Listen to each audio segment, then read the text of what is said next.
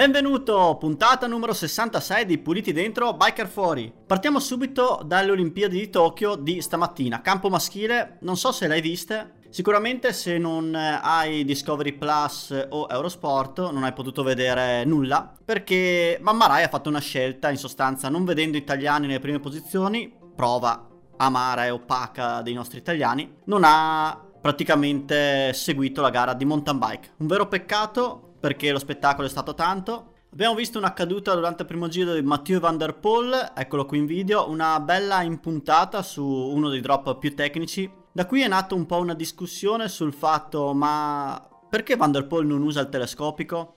Che dire, è facile fare i fenomeni da tastiera, i, i tecnici, quando in realtà Van der Poel è, l'esperienza ce l'ha, è seguito da tecnici preparati. Quindi telescopico o non telescopico, se Van der Poel fa la scelta di usarlo è perché sicuramente ci trova bene, è il suo stile di guida.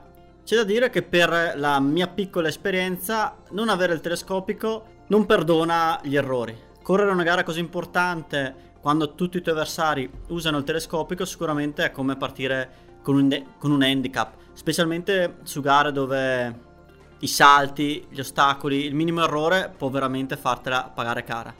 Lasciando da parte questa esamina tecnica, direi che l'errore fondamentale comunque non è stato la mancanza dell'uso del telescopico di Matteo Van Der Poel, ma una mancanza proprio di concentrazione, di studio del percorso, perché se è vero quello pubblicato nei social, cioè che Van Der Poel non sapeva della pedana, è sicuramente un errore imperdonabile per un atleta come lui. Abbiamo visto che nelle varie comunicazioni dell'UCI è stato specificatamente dichiarato che la pedana eh, veniva usata solo durante gli allenamenti e nella gara veniva tolta.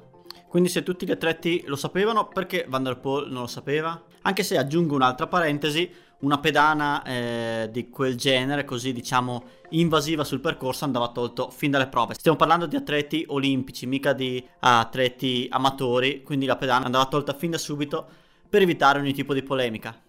Quindi la colpa è del tecnico di Matteo Van Der Poel o lo stesso Matteo Van Der Poel, visto che in una intervista è saltato fuori che il tecnico ha riferito a Matteo della pedana. Forse Matteo era distratto in riunione tecnica? Forse il tecnico non si è presentato? Forse erano impegnati nel pasta party? Sta di fatto che è una svista assurda in, eh, in una competizione così importante per un atleta. Un vero peccato perché poi Pidcock è andato a prendersi l'oro. Forse l'unico che poteva contrastarlo era Van Der Poel, ma Pidcock eh, aveva una grande gamba e quindi non è detto. Non c'è riuscito nemmeno Flukiger a strappargli l'oro, Flukinger medaglia d'argento, è rimasto lì a 20 secondi per eh, più di metà gara, ma non è mai riuscito a rientrare sull'inglese. Terzo posto, sorpresa per lo spagnolo David Serrano, che ruba il bronzo al povero Nino Schurter, che quasi fa pena in questa stagione, si prende mazzate su mazzate, o meglio dire, molti atleti farebbero la firma per i piazzamenti che sta facendo Nino, però da uno che arriva, da uno con il suo palmarès, è sempre brutto cominciare a vedere, diciamo, in lui un, un declino che sicuramente sta arrivando. Dicevamo prova amara degli italiani, ventesimo Baumer, venticinquesimo Luca Braidot, tutti e due ottime partenze, quindi hanno perso sul campo, peccato, durezza del percorso, caldo, hanno fatto un po' scemare durante la gara la loro prestazione e li ha relegati un po' alle posizioni di rincalzo. Giornata no anche per Nadir Colledani che ci ha abituato a grandissime prestazioni in prova di Coppa del Mondo, ma qui non ha trovato la gamba, eh, non ha trovato forse la testa pronta. Peccato, peccato, comunque Nadir è giovane e si potrà rifare alle prossime Olimpiadi. Tutta esperienza che entra nella saccoccia